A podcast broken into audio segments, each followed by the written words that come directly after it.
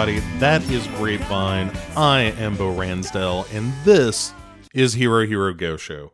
Hey, how are you? How you doing? How you feeling? I am so excited to be presenting this show to you right now. Um, it's been a while because it always is, you know? I try to have this thing on a regular schedule and just gets all out of control. Anyway, thanks for sticking around. Thanks for uh, bearing with us. You know, it's a transition to kind of centralize everything under the um, the Devour label as well. Uh, even though this still remains its own thing, it's not. You know, it's more of a Devour the podcast presents, right? Uh, and hopefully more people will listen, and and that would be great. I, I I'm very proud of what we do here on the Hero Hero Go show. Um, so uh, tonight, like I said, we got a banger, uh, folks. Where it, it may have taken a while to get to you, but I believe it's going to have been worth the wait. I genuinely do. Uh, we we're we're coming fully loaded. Saying some half-ass hero hero episode, folks. Uh, we got first of all, we're talking about Dark Water, one of the uh, the greats, the the uh, Hideo Nakata um, of Ringu fame, uh, doing his follow up to uh, the Ringu stuff, and you know, hey, we'll get into it, but ain't nothing wrong with Dark Water. Uh, and here to uh, talk about uh, that movie with me is Mike Merriman. We'll get to him in just a minute. Also on the show tonight, one uh, Court Psyops to talk a little uh, Invasion of Astro Monster, the next uh, film on the G Spot uh, segment. And yeah, uh, not only that, we've got a, a little bit about Japanese divorce coming up for you because a lot of this movie hinges around that idea. And I thought it would be interesting to investigate. And it turns out it was a lot more interesting than I thought. So I hope you enjoy that as well. I think that's all the business out of the way. As always, uh, you know, like and, and subscribe and leave reviews and all that fun stuff. More importantly, though, just drop me a line and let me know how you're enjoying the show. Uh, that more than anything, uh, is, it makes it all worthwhile. So I, I appreciate that uh, every single time I get a, a, message from one of you guys uh, saying that you're enjoying the show. I appreciate it. Um, okay, look, enough screwing around. There's no more housekeeping to do. We got a, a whole giant show ahead of us. So uh, let's get to it. And joining me on the exploration of the film Dark Water uh, is none other uh, returning champion, perhaps. You were on the first season, right? I believe I was on the second episode, right, of the entire series. Yeah, yeah. You you you are like kind of hero hero go show royalty at this point. Um, I remember when you first announced the show, and I had that first movie in mind because it's it, it was something I saw in like my early twenties, and uh, that was before my podcasting days, and I'd never had a chance to talk about. it. And I was like, "Wow, what a perfect show to talk about it!" Yeah. Oh man, those were the days. We were so innocent and young, and enjoyed singing on leafy hill, hills. Um, the, the, internet was friendly back then. Right, right. Uh, you could go on Twitter. Um, but uh, of course, it, it, Mike Merriman is who we're talking about here, folks. Uh, and and speaking of the podcasting, let's get this out of the way right now up front. Um, people are after we get on with this conversation, people are going to be like, "Where can I find more Mike? I need more Mike. Where can they find you?" well, um, I I'd be honored if that's if that's what they were saying. So, uh, assuming that is what they are saying, uh, I actually have a couple new shows now. Uh, no More Room in Hell is the mother show, uh, and uh, we talk horror on that. It's more of a uh, horror kind of horror uh, favorites, horror from the vault, all sorts of horror. You know, that's what we do on that show. And uh, my sister show to that is called Fresh Cuts, which is new horror. Um, so I've kind of separated out uh, a sideshow for you know new releases, VOD in the theater. Um, we just put out our top ten of 2008. It's called uh, Fresh Cuts. That's what the sister show is called. And then, um, of course, Theme Warriors is still going. The monthly themed podcast where we pick a theme and the four cast members pick a movie to go with that theme. So um, a couple of those shows are probably new to people and Theme Warriors is the one that's still going strong. Probably being once a month helps. yeah. But uh, yeah, those that's where you can catch me. So uh, if you if they sound interesting at all to you, check them out. Great. So Mike, uh, before we jump into the story of, of Dark Water, uh, Hideo Nakata's, uh, I would argue seminal horror film. Like if you're a J horror fan, Dark Water is one you got to get under the belt, right? I this one has always kind of stuck with me through the years. It's it's definitely not the first one I saw. I mean, I think a lot of us kind of fall in the Ringu or the Grudge as far as the first one because obviously they had like American remakes pretty quick, and that's kind of what set me off on the journey. But Dark Water is one I saw not too long after, and I just thought it it, it packed that emotional punch throughout the entire movie. It always stuck with me, and then of course what do you know? They remade this one too. Um, I think a few years after that, and uh, I, I had seen it a few times, but I actually hadn't seen it in a while um, leading up to doing this show. And I, I recently rewatched it. I, I found myself um, kind of mixing memories of the original and the remake just because it'd been so long. And uh, there are some stark differences, some tonal differences that you know we we might get into later in the show. But yeah, Dark Water, I think it's it's it's right up there with uh, with my favorites, and uh, we will definitely get into why. All right, excellent. Uh, so let us begin our journey uh, into Dark Water. It opens uh, with it, it's bookended kind of by scenes of children abandoned by their parents, which mm-hmm. I uh, always enjoy in film. Yeah, basically sets the tone for the entire running time. yeah, this is and, and this is something I'll just say up front. This is an at times incredibly uncomfortable movie to watch because it is uh spoilers uh if you're listening to a podcast about a movie that is now, you know, 16 years old. Um it it is incredibly uncomfortable because you're watching a young mother losing her child gradually. You know, like at every step of the way, you're like, no, this is not gonna go well. like, like I know you're you're dealing with supernatural happenings and whatnot, but everything you are saying and doing makes you look crazy, and it's wonderful. Yeah, exactly. And rewatching it this time, the, the thing that really jumped out to me was the supernatural stuff. A lot of it is very subtle and uh, this it it's really the story itself that's just the emotional. It's it's it's it's rough. I mean, there's not a lot of uh, brightness in this movie. Um, even the you know we'll get to the resolution I guess later, but all throughout this, it just feels like a gradual downer. And uh, right, usually there usually tends to be in J horror like some type of like redemption or some type of like balancing of the situation, but Dark Water, no, not not really. Um, yeah, this is more like an ending similar to like uh, Kurosawa's Pulse, where it's like this mm. is not a happy ending, but maybe it's as good as we could hope for, considering the dreariness of the story that came before. And yeah, it's all it's almost like the daughter forced herself to like find a silver lining at the end, like that final line of the movie. It's like, I guess I'll just have to look at it this way. Otherwise, you know, I'm going to be depressed the rest of my life. right. All right. All right. Let's not get ahead of ourselves. So, like, like we were saying, we, we start with a little girl sitting alone watching the rain after class is left out. And uh, the teacher is asking this girl, Yoshimi, um, who's coming to get her. And it's mirrored with a shot of Yoshimi as an adult staring out the window because she is uh, at an office building where she is meeting with lawyers about her divorce or not lawyers it, it's sort of uh, it seems to be more of almost like a magistrate. I'm not exactly sure how the, the law works here, but there are like there's a council, but she is meeting with people who will decide the fate of both her marriage and who would get uh, the the child.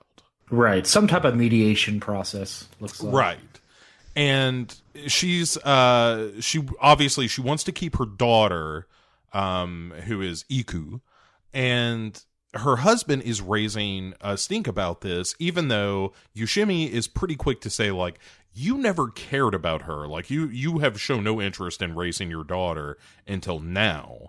And it seems like you want to do this just to hurt me. Mm, yeah.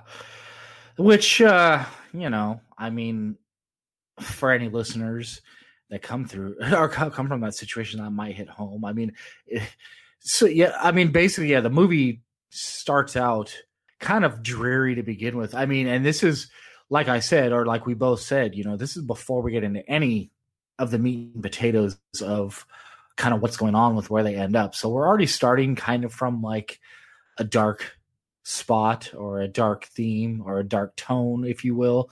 And uh that's just the first five minutes. Right. Yeah. Speaking of setting a tone, you know, like the lawyers even bring up as they're, you know, uh, are the mediators. Let's refer to them that way. Um, they bring up the fact that Yoshimi had these previous mental health issues before she was married. And the whole deal is she says, Well, I was a, a proofreader for a company, uh, for a publisher that did kind of smutty books. And she was reading all these sadistic novels. And she just went away for a while. Like she uh, had a little bit of a breakdown and went away and got some treatment and has been fine. But of course, you know we're dealing with some japanese stigmas here which are one is divorce and the other is mental health issues. Um, mm. and single parenting is also up there as well. You know like yoshimi as a character sort of represents the woman who has failed in the primary function of being a japanese woman. You know? Yeah um kind of like the damaged goods almost like you, you had your shot at a successful life and it's falling apart and uh, that's just the beginning of your troubles. Right. Like again this is a movie where it starts off with yoshimi in a bad place and it ends with her in a worse place. So buckle in. And uh but so in the hallway her husband's having a smoke and she is telling him like hey it's too late uh for the truth to get him what he wants. You know, like you you have been a an absentee uh, father and husband, and none of this is going to work. Like all these tricks with like bringing up the mental health issues and so forth, it that's not going to work. Uh, slight spoilers, it it kind of does. And and so the the next thing we have is Yoshimi with her daughter Iku, and Iku's, you know, I never know how children are, Mike. I don't have them. I I don't know how old they get. I don't know what they eat. Um, all I know is that she seems like she is. She's at least in grade school. She's probably what, like eight or nine, maybe. Uh, I would say anywhere from seven to nine. Yeah, somewhere in that range. Okay, and so she's a you know cute little girl, and they are hunting for an apartment. They're looking for a place uh, to live, a place. You know, this is something Yoshimi needs to take to the mediators and say, I, uh, you know, I have a job, I have a stable uh, place to live, and here it is. And they go to an apartment building that immediately looks haunted as fuck. yeah, uh, just walking up to it and going into it, it's like, uh, yeah, you might be offering me a good price on this, but there's probably a catch, and uh, I don't want to stick around for that catch. But uh, unfortunately, times are tough because I believe she, yeah, she goes like on a job interview for another job, correct? But it pays like a lot less, and she's almost kind of like backed into the corner of needing to rent this building. Yeah. Or rent the room. I mean, yeah. Right. She needs a place. She doesn't have a lot of money. Um, and there's a, a very eager agent that is pushing her. Like you know she sees him outside with the couple who's leaving and he's like hey you know you saw this couple. Uh, this place is gonna go fast. And there's a live-in manager who's just kind of a gross older dude uh, yeah. who watches the closed circuit cameras that are all throughout the building. Um, notably as they go up to the apartment for the first time there is water on the floor of the elevator and uh, Yoshimi feels Iku take her hand. Except when the doors open, Mike, Iku was not taking her hand at all. It's a it's a real like Robert Wise the haunting of like you know Theo, you're hurting my hand. You know, it's almost that kind of thing. Yep, and that's we get our you know, our first bit of supernatural element to the movie. Um, effective as always, a little little subtle setup for what's to come. Um, you, you you could say like you know some of the things that'll happen in the movie are a little tropey, but hey, this was the era. You know, it, it wasn't it wasn't overly done at the time. Yeah, and also it's almost like you know how does dark water scare you? Volume it's just filled with little moments like this. Like there's there's are a handful of those really central kind of images. There there's one in particular in the elevator later that's like, eh, that's unsettling. But it's just peppered with a lot of little moments like this of like, oh, there's water on the floor of the elevator and who's got her hand and why is that stain growing? And you know, it's just a lot of little things that add up. There's a cumulative effect to this movie, I would argue, that by the end of it, you're just kind of rattled because yeah, of how it's yeah. built. And um, so, yeah, the you know, there's a, a brief glimpse of the traditional long haired ghost on the closed circuit TV after Yoshimi realizes hey, wasn't nobody holding my hand? And we get that first flash of, you know, what what we think of as the Japanese ghost. The ghost girl, yeah. Yeah. And as we have discussed before here on this very show, that is the reason that they look so similar, you know, whether it's Ringu or Ju-on or Dark Water or you Shutter even, you know, that all of this kind of has its roots in Noh theater that that was visual shorthand for a ghost in mm. in Japanese culture for hundreds of years, if yeah. not thousands. It, it turns out they've been doing shit for a long time. Yeah, a rich culture of history. right. And and so that kind of stuff like when you're when you're like hey that's just that looks like every ghost it's like yeah that's what ghosts look like in japan. You know it's like mm-hmm. that you know cats don't say meow in japan. It's you know whatever it is. I don't know. Ichu or something and uh but it, it's just one of those cultural shorthands like if you see somebody wearing a sheet with the eyes cut out of it that's the american shorthand for ghost mm-hmm. Say, you know six of one half dozen of the other and anyway, enough about that. So Yoshimi notes that the pay, the apartment's uh, the humidity in the apartment is quite high, and the agent's like, yeah, yeah, yeah, we're gonna repaper the walls. They're kind of drooping a little bit, and he quickly leads her out of the room where we see that there's a stain appearing on the ceiling, and while they're goofing off looking at the apartment or looking around the different rooms, Iku has gone missing they can't find little Iku. She is wandered off into the the depths of the building somewhere. And the, we see twin old ladies in the lobby, which I, w- I wish they were in the movie more because they're so weird. But there are these, these uh, two old ladies in the lobby that say, like, our dog hasn't seen her. And it's like, this feels like we suddenly stumbled into the lobby of the hotel in Twin Peaks, which I appreciate. Yeah, they're just kind of randomly there, and it's like, are they tenants? Are they just visiting the manager? Uh, well, who are they, and what are they doing there? Because not very many people seem to live in this apartment building.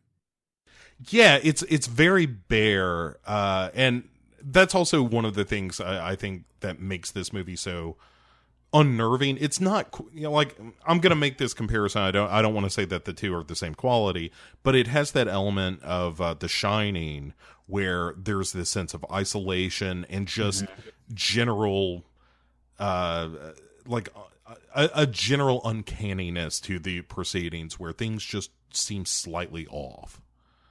Yeah, I, I mean, I think isolation and borderline abandonment are recurring themes in this movie. In in uh, it shines through in many ways as the plot unfolds and we get to where we're going. It's you know we find out more things about like the mom's history too and uh, and that's to me that's one of like the strongest emotional things about the movie uh, uh you know and why this kind of stands out um as not just like you know a scary ghost movie it's because of just how damn dreary it is.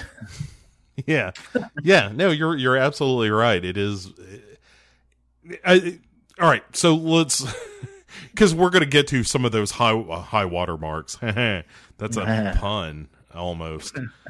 um, so when they when they realize Iku's gone missing and they run into the old ladies in the lobby, uh, Yoshimi sees Iku on one of the uh, closed circuit monitors in the lobby, but the super is like, I don't know what floor that is. She's just on the elevator somewhere, and Yoshimi goes looking for her.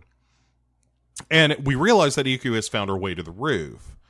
And then she sees something off screen and smiles which is again this movie playing a little bit coy right now because it's like eh, maybe it's a ghost. Maybe it's a cat. We don't know. Right. And yoshimi's like going all through the building and she finally gets to the roof as well and finds iku where iku has found a red bag like a red like a hello kitty uh, backpack on the mm-hmm. roof and before Iku can say like this is mine, Yoshimi says, "Hey, that that does that that doesn't belong to you." And so what we're going to do is we're going to take this to the lost and found because this belongs to somebody else and, you know, you got to you've got to do the right thing here. A mother trying to teach her daughter a life lesson there, I guess. Just cuz you stumbled upon it, it's not yours, but uh that that of course leads to uh, peculiar happenings involving the red bag in the future. So uh, I guess we'll continue on from there. yeah, it, it's sort of like the the girl in the red coat from Schindler's List. uh, it is, but yeah, that red bag is, it, it turns out is important, and and so it you know our next scene it's moving day. Uh, the red bag in question is still in the lost and found, and it's kind of one of the nice scenes, although it ends on an ominous note. But it, it's a nice scene of like Iku and Yoshimi playing around, and we see them as mother and daughter, and the fact that you know Yoshimi obviously loves her daughter, um, that Iku loves her mother. Like they're, they're a good family unit, if a broken one. And yeah, yeah. Unfortunately, though, the scene ends with a look at this growing water stain on the ceiling, you know, implying the the the coming doom, I suppose.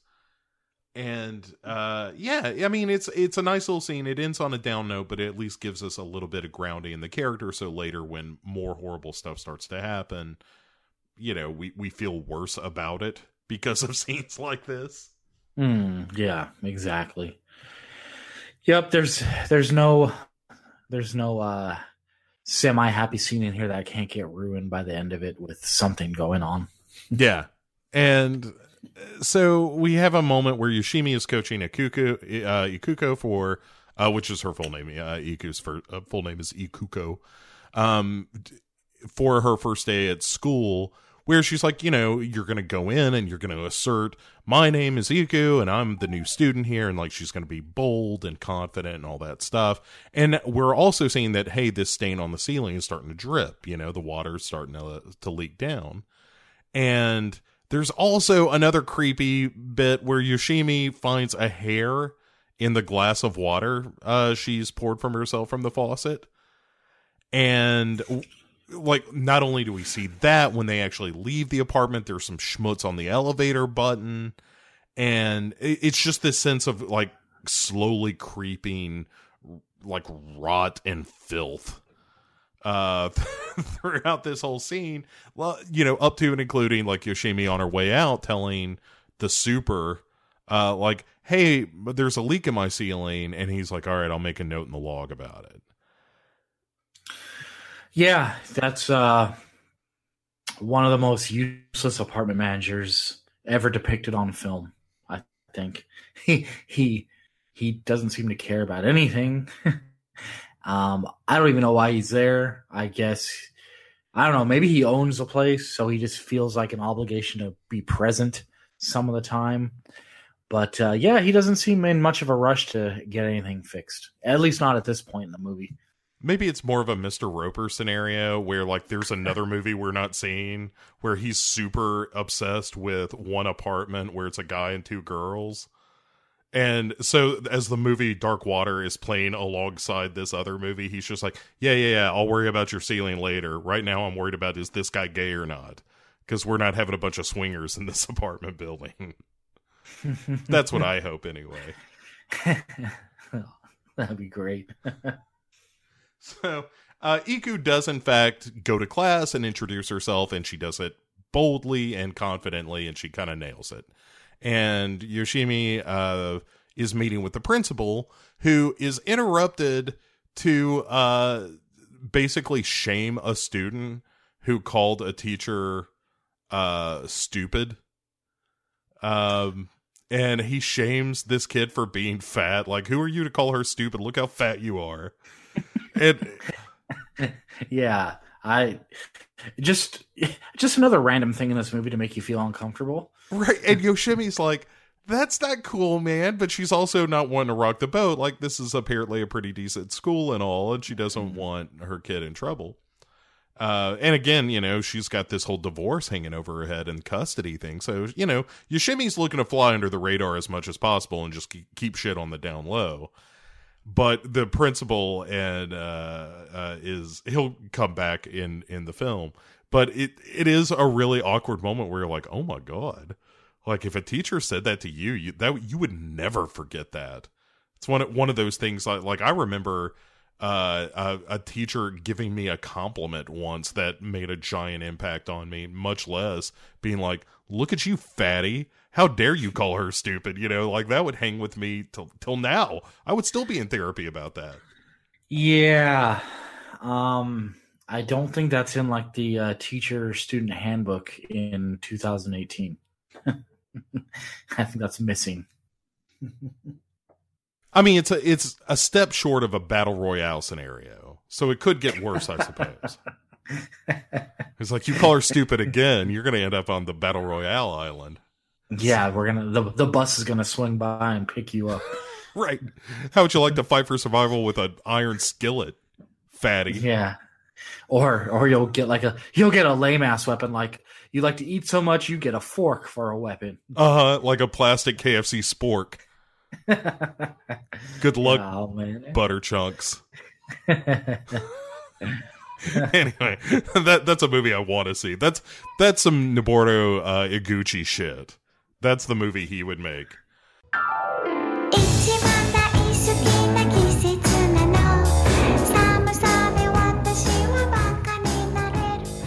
Yoshimi's plight in Dark Water leads us to ask the question Is divorce really such a big, hairy deal in Japan?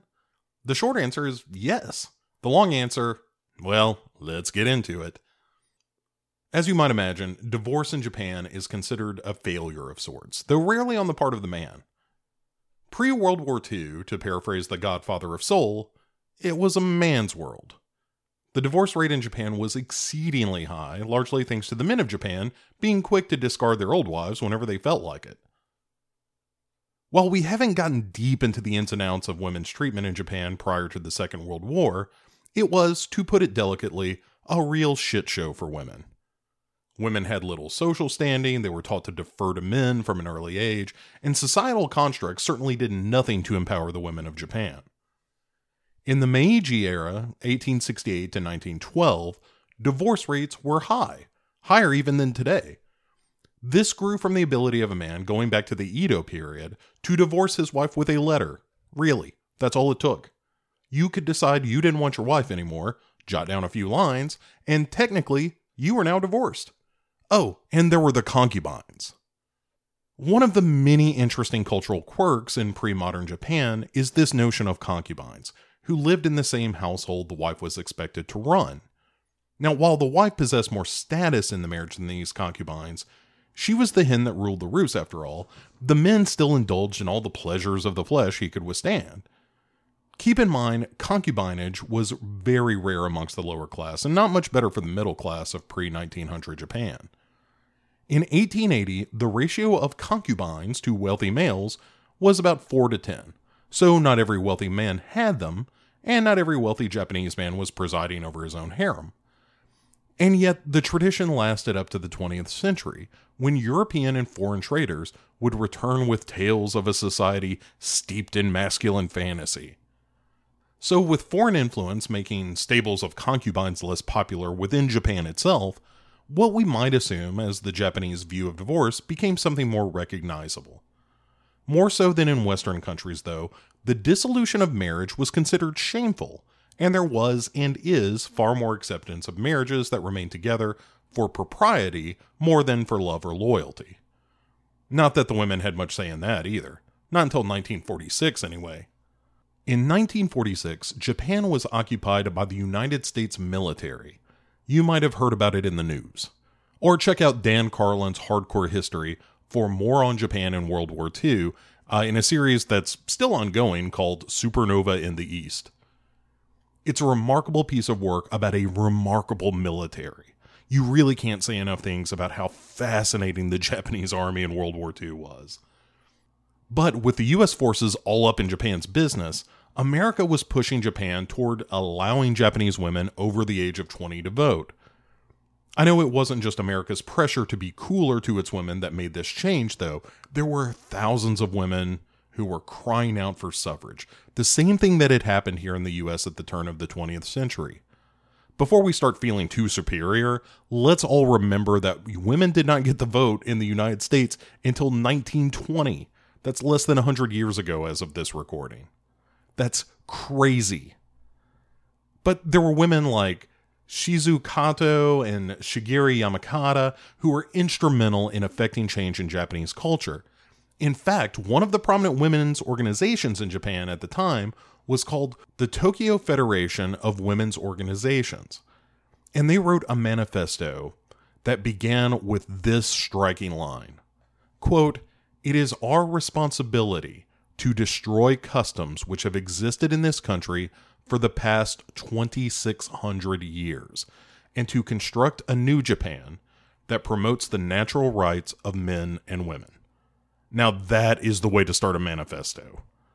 So, divorce rates remained largely low throughout the latter half of the 20th century. In the 50s and 60s, only one in a thousand marriages actually ended in divorce. In 1980, it had risen all the way up to one and a half divorces per 1,000 marriages. In only 40 odd years, Japan's divorce rates, while still lower than most, have risen to be much closer to rates in Europe and America. In 1996, already the divorce rates were up to about 24 per 100 marriages. But why? Well, part of it was Western influence. We're just not as concerned by the social ramifications of divorce. Young people certainly contribute. They tend to divorce more than their parents. Women's rights being on the upswing helps, making marriages soluble by both men and women. Finally, Yoshimi can tell her deadbeat husband to hit the bricks. But things aren't all roses for the ladies of Japan who want to extricate themselves from marriage even today.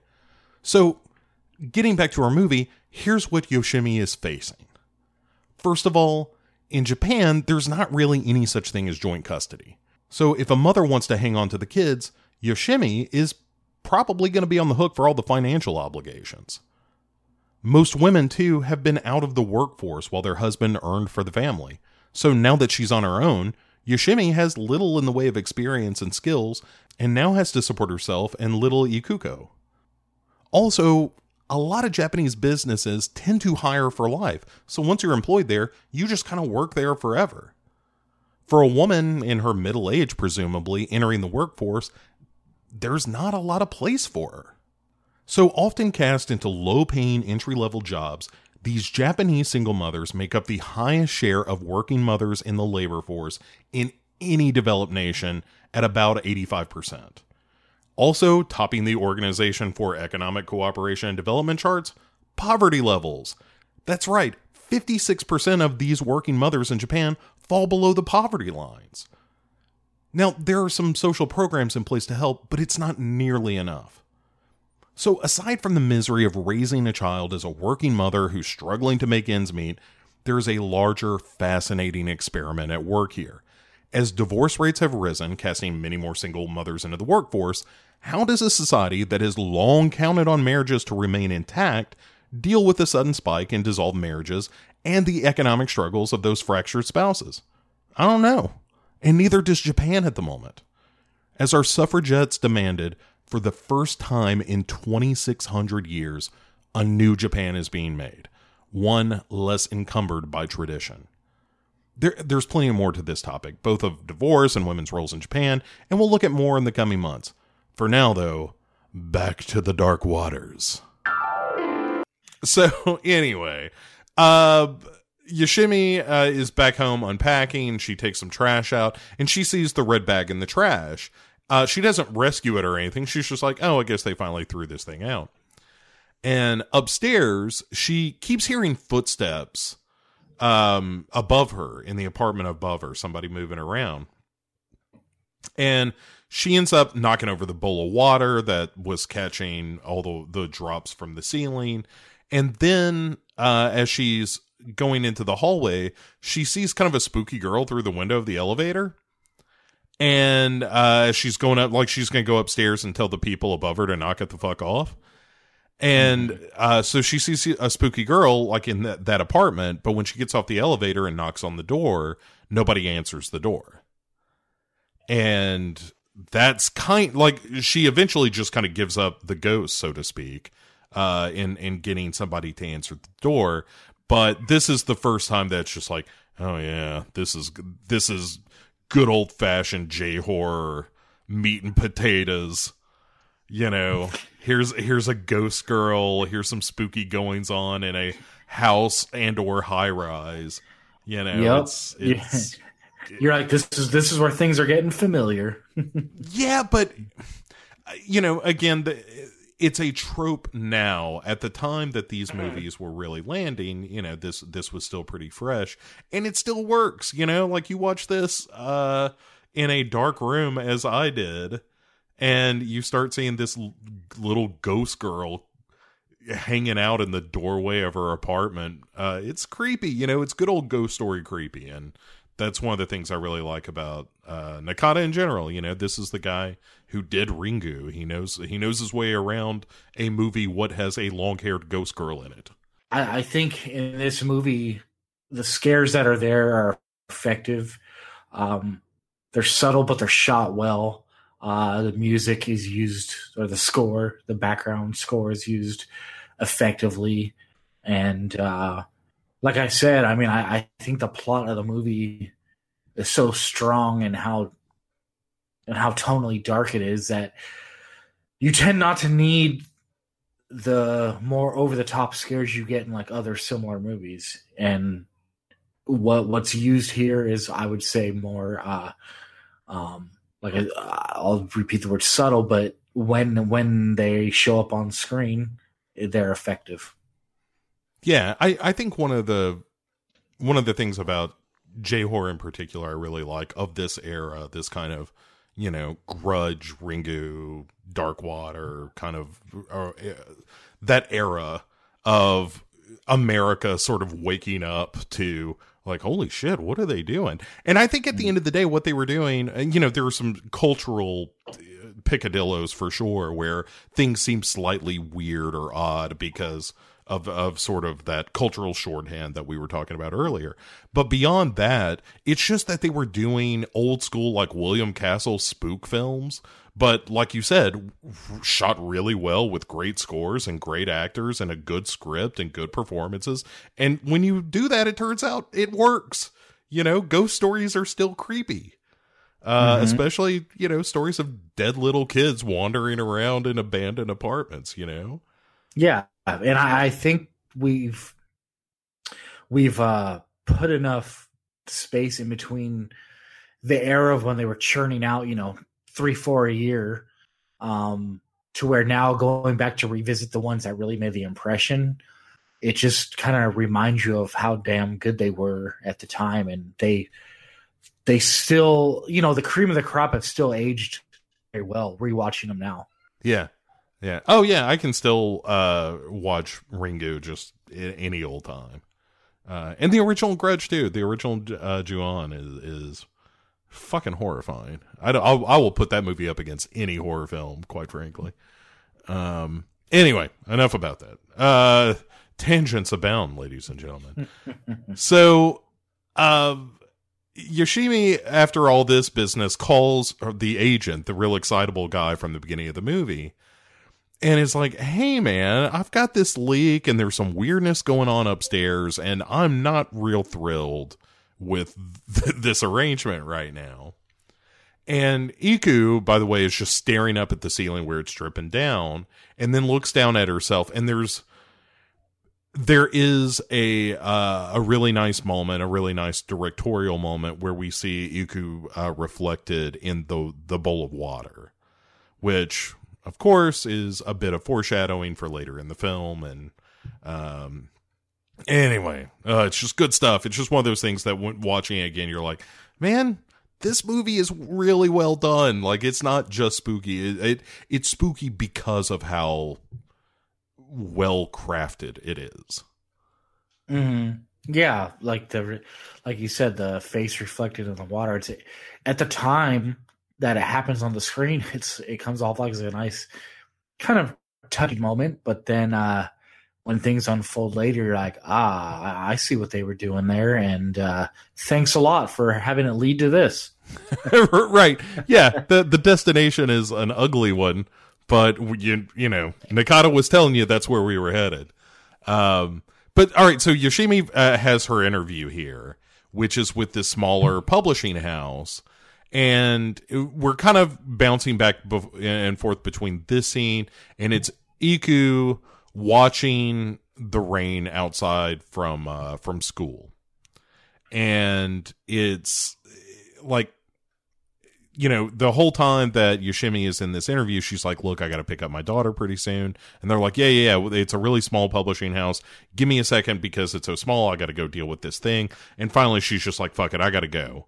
And so when we see Iku, it's her like we saw Yoshimi uh, at the beginning of the film, waiting for someone to show up and pick them up from school. Like you said, this is the the uh, the theme of abandonment again of a child being left alone uh, particularly in a situation like here we are after a divorce and Yoshimi's situation was the same. Mm-hmm. And uh so she has Yoshimi has this flashback as she's like rushing to get to Iku where she was left at school too long and it's told her that her father's uh coming to get her. And um you know, it's like Yoshimi's mother just flakes the fuck out and never shows up. And then when we'll get to why that is later. And so Iku then sees a girl in a rain slicker across the street while Yoshimi has like dumped this new potential boss. Like she gives him her resume and it's just like, I gotta go. You know, I'm done. And is rushing off to the school, but she when she arrives, she can't find Iku anywhere. And then while she's looking for Iku, Yoshimi sees a poster for a missing girl, uh, you know, stapled up to uh, a pole, a utility pole, um, a girl named uh, Mitsuko Kawai. And we can't see her face, but we we kind of end with seeing like all these wa- water droplets pooled on the notice on the pole, like you know, again associating this girl with water. Mm-hmm. And very cleverly done. Yeah, again, watching this movie, uh, you know, for I don't know how many times, um, but watching it in preparation for this show, I kept getting struck with like this is just really good. You know, like th- this is while while you're watching, even though the film itself is this sort of I don't want to call it slow paced. It's just this very methodical story. You know, it's not it's not a big action movie. It's this kind of tension building uh, plot. So um, you know, it it moves at a, a more gradual uh, mm-hmm. sense of momentum, but it's filled. But every, every, I was gonna say everything feels deliberate. Everything it doesn't feel it does nothing feels like tacky. Every the little instances like this, like the water pooled on the flyer, or like we already talked about the reflection of her face in the water bowl. To me, it's all tools being used to uh, forward the story and foreshadow, and every, you know everything. One once we get later on the movie and you think back to these things, everything was done for a good reason, and that's part of what makes it so effective.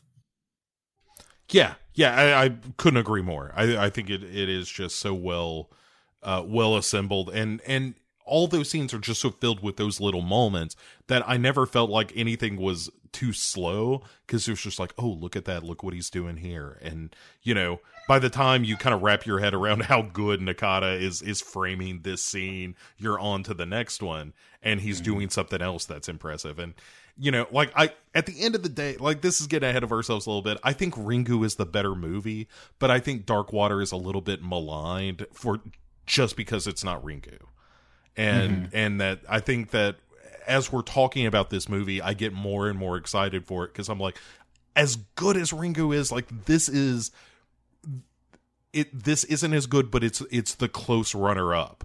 It's like if there had never been a Ringu, this would have been the movie that everyone was like, "Holy shit! Did you did you see what Hideo Nakata directed?" Um, mm-hmm. and it's anyway. So uh, we'll get more into that on the back end, I promise.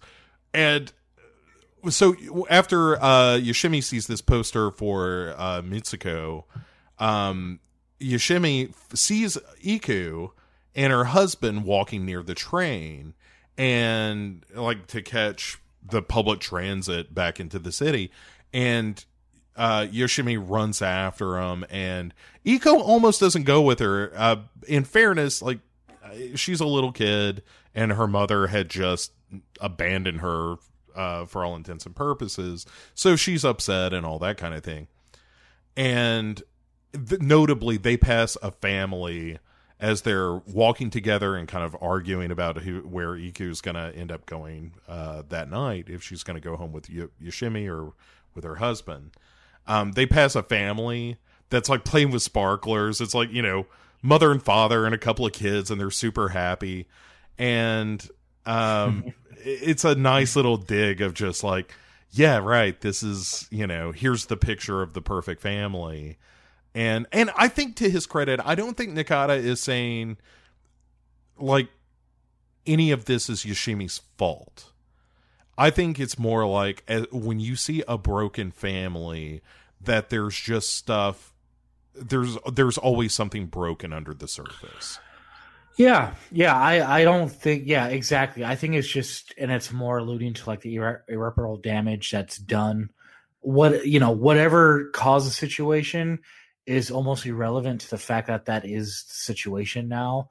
And, uh, so having that little comparison to where like, oh, look, here's the happy family with the sparklers. It's, it's more self reflection on all, well, I wouldn't say, uh, the kid, but just the parents themselves and whatever led to uh, what got them in a situation. So yeah, yeah, it oh it's oh so fucking good.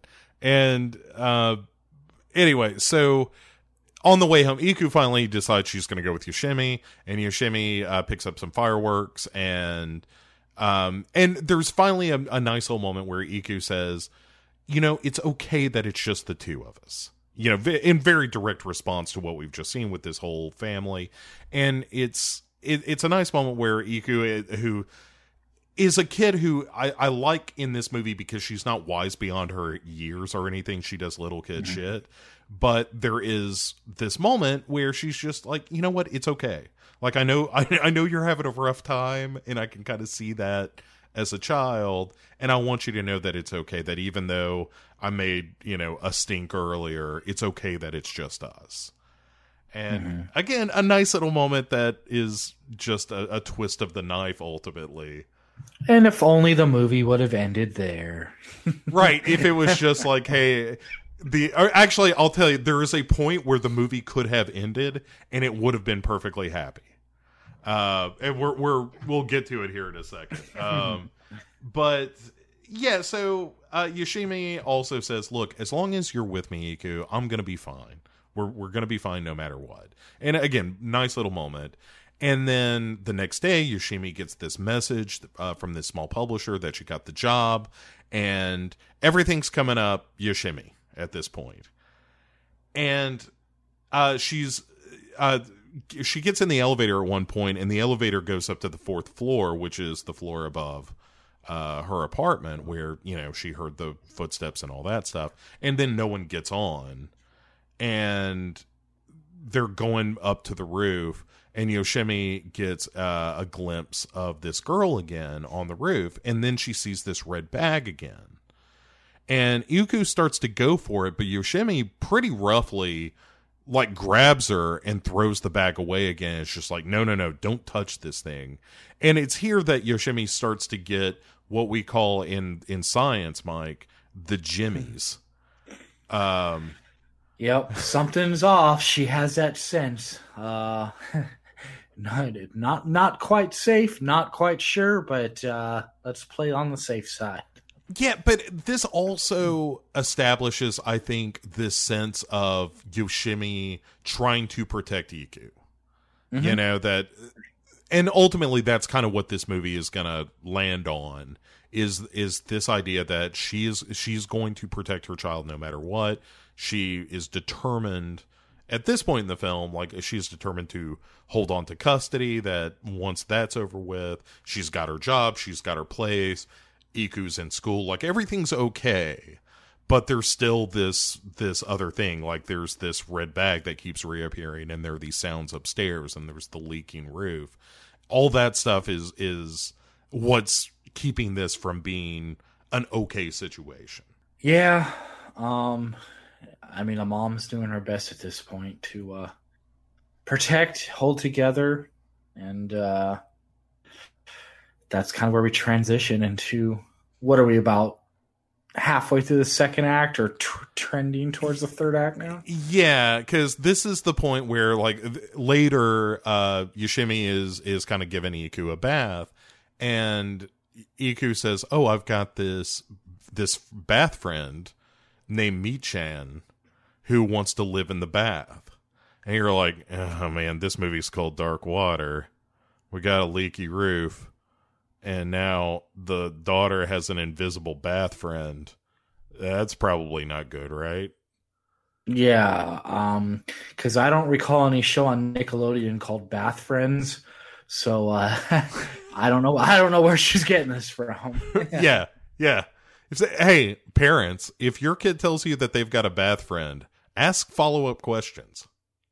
Yeah, like does your bathroom have a window? Is that window locked and secured? Right. Do you take a bath the same time every night? Where does yeah? Does your bath friend come in the window at that time?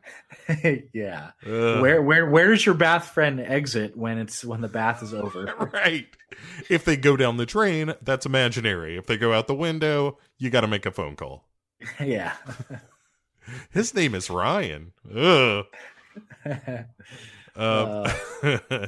so anyway, at, at, the school later, uh, the next day, uh, we see some kids are playing, and Iku is playing um, some hide and go seek. She's uh, one of the hidees or hiders, and um, she ends up hiding in a washroom under some boxes, and we see something start to come toward her, and it's this dripping pair of legs that seems to carry a, pl- a puddle with them. Like the the water is kind of emanating from this figure and pooling at its feet and stuff. It's this is one of those like, all right, that's creepy. Yeah, and there's a mo- I think though there's a moment before we see the legs where you kind of get the POV shot and you're almost half expecting the Jaws theme, like dun, dun, yeah, yeah, but yeah, and then like you said, the kind of pool of water just goes with the the feet and the legs, and you know it's not good because it's like, oh, so uh, this this thing can leave the apartment building and go to her school. I think it was hide and seek at the school. Is that where they were at? Yeah, yeah, yeah, yeah. Yeah. Yeah, so it's just like, okay, this is and I think that's one of the more creepy sequences in the entire movie. Just you know, because she's kind of determined to hide. Because she goes to hide in that first spot, and the other kids are there. They're like, "No, you got to go find your own hiding spot." And so she's already like a, another instance of nope. She's gonna have to run off and be alone somewhere, and she ends up in that room by herself and oh look who's coming along could that possibly be her bath friend yeah oh, it's like those these kids are real assholes to her when when she tries to hide in the uh the cupboard or whatever and they're just like mm-hmm. get your own spot. It it it's like the Forrest Gump seats taken you know? Seats taken. Yeah. And and so yeah and and so we cut away from the drippy feet coming after iku um to uh the like Yoshimi showing up via cab where she runs into the you know nurse's office I suppose where Iku is unconscious. And Yoshimi accuses the principal and the teacher of of like basically you guys did something to her. Uh like something happened at this school. Like she doesn't just pass out like this. And mm. uh she then the principal brings up the fact, well, eh, where he's like, well, you know, you're going through a divorce right now. And Iku seems to be talking to herself a lot. And it, it turns out that uh, she, like, uh, uh, her art is like drawing uh, Mitsuko, the, the girl, what has gone missing with a red bag. Mm. And the principal uh or no it's a drawing that she has done of that Mitsuko Kawai has done before she went missing. And uh the principal is like yeah she was a strange girl too. And she says her mother went missing and then so did uh Mitsuko. And so we've set up this mystery of like oh not only did this little girl disappear but her mother disappeared as well yeah, um, a lot of people. there's a lot of disappearing going on in this movie. Um, that's another reoccurring theme: disappearing. And yeah. So now, so now you're like, I'm scared of this ghost, but now I'm sympathetic. Yeah, but, I mean, but that's sort of the. Uh, you know, uh, another Asian horror trope is this idea of yes, like, yes. oh yeah, like you know, when you get the backstory on uh, uh, uh Kayako from Ju-on, then it's like you know uh the, i get why she's a vengeful spirit but also she is murdering or causing the death of just everyone who happens to wander into the house. And that seems fucked up.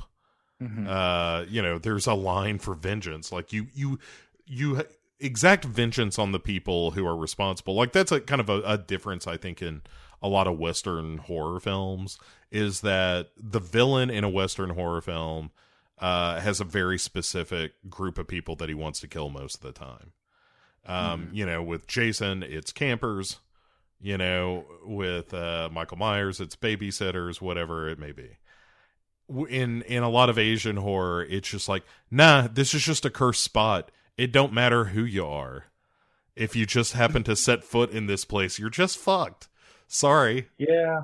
You once you once you get attached to designated area, uh, that's just the rest of your life. Right. Like Yoshimi didn't do anything wrong in this movie. She's just fucked. Mm-hmm. she she basically got watermarked from the beginning. Oh, well played, sir.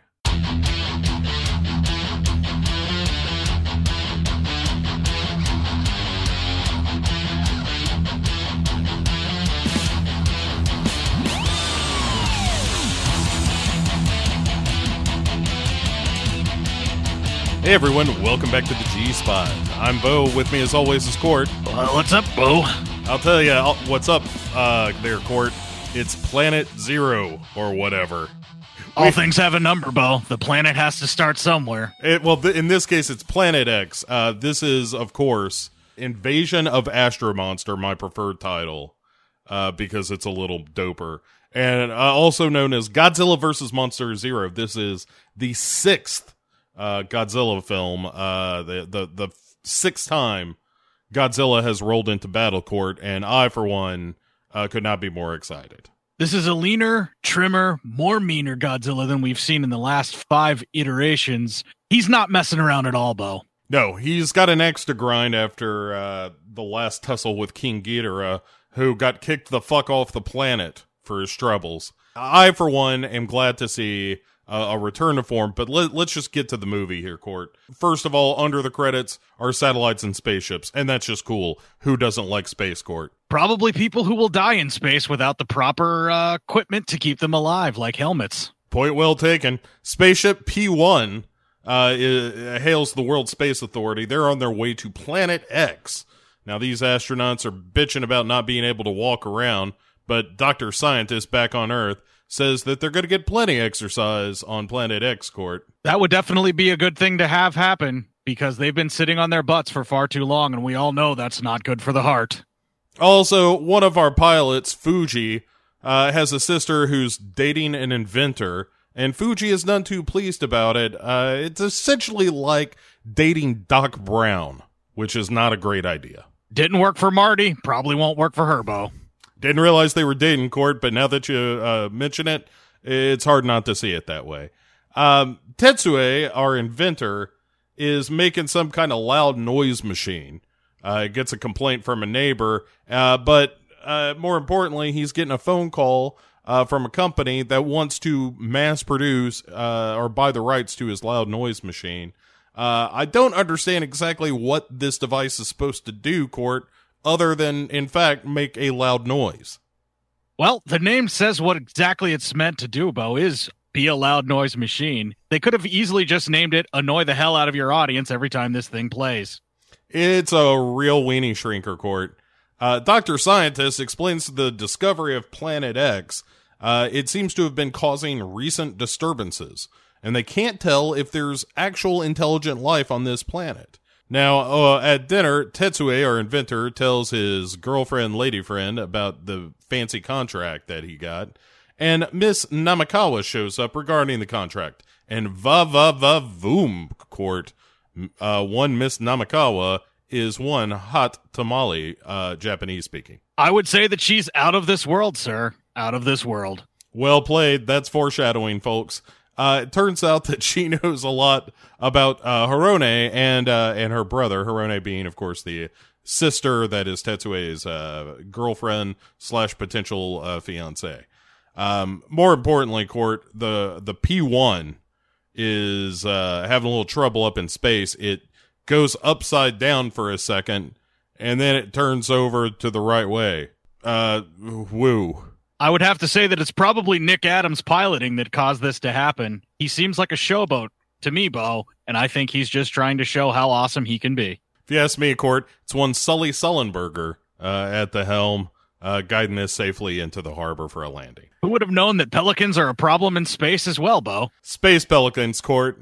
It's one of the most dangerous and ironically tastiest creatures in space. You haven't lived until you've had a space pelican cooked by atomic rays from Godzilla's breath. It's a shame that they're force fed the livers of other space pelicans to achieve that delicious nature, but what are you going to do, Court?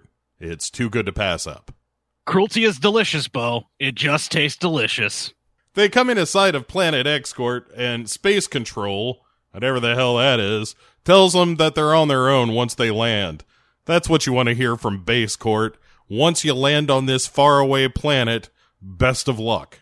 It always happens to Matt Damon, it seems like, and it looks like Nick Adams is not immune to this either, Bo. Fuji plants a, a flag, but in so doing finds some footsteps, which uh, obviously suggests that intelligent life is on planet X.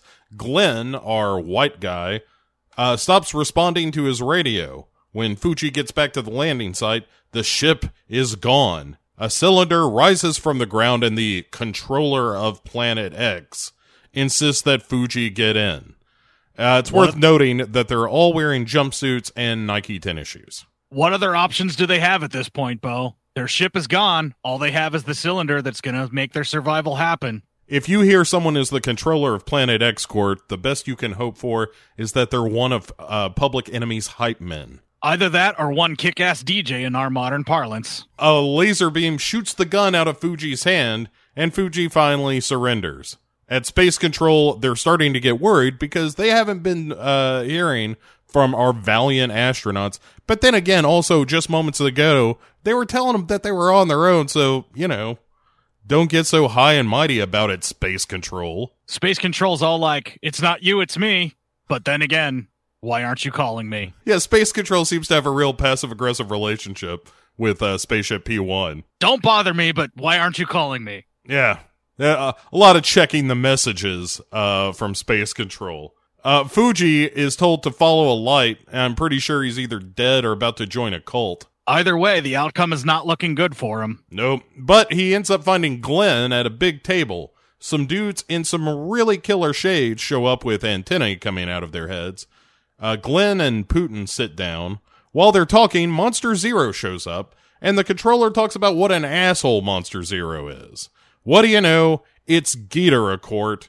Good old King Ghidorah. Once we've mentioned it before, and now I shall mention it again. All things have a number on Planet X. The monsters is zero. This is true. Uh, the controller puts a dome over Glenn and Fuji and then turns out the lights. When they show back up, the controller wants to borrow Godzilla and Rodan.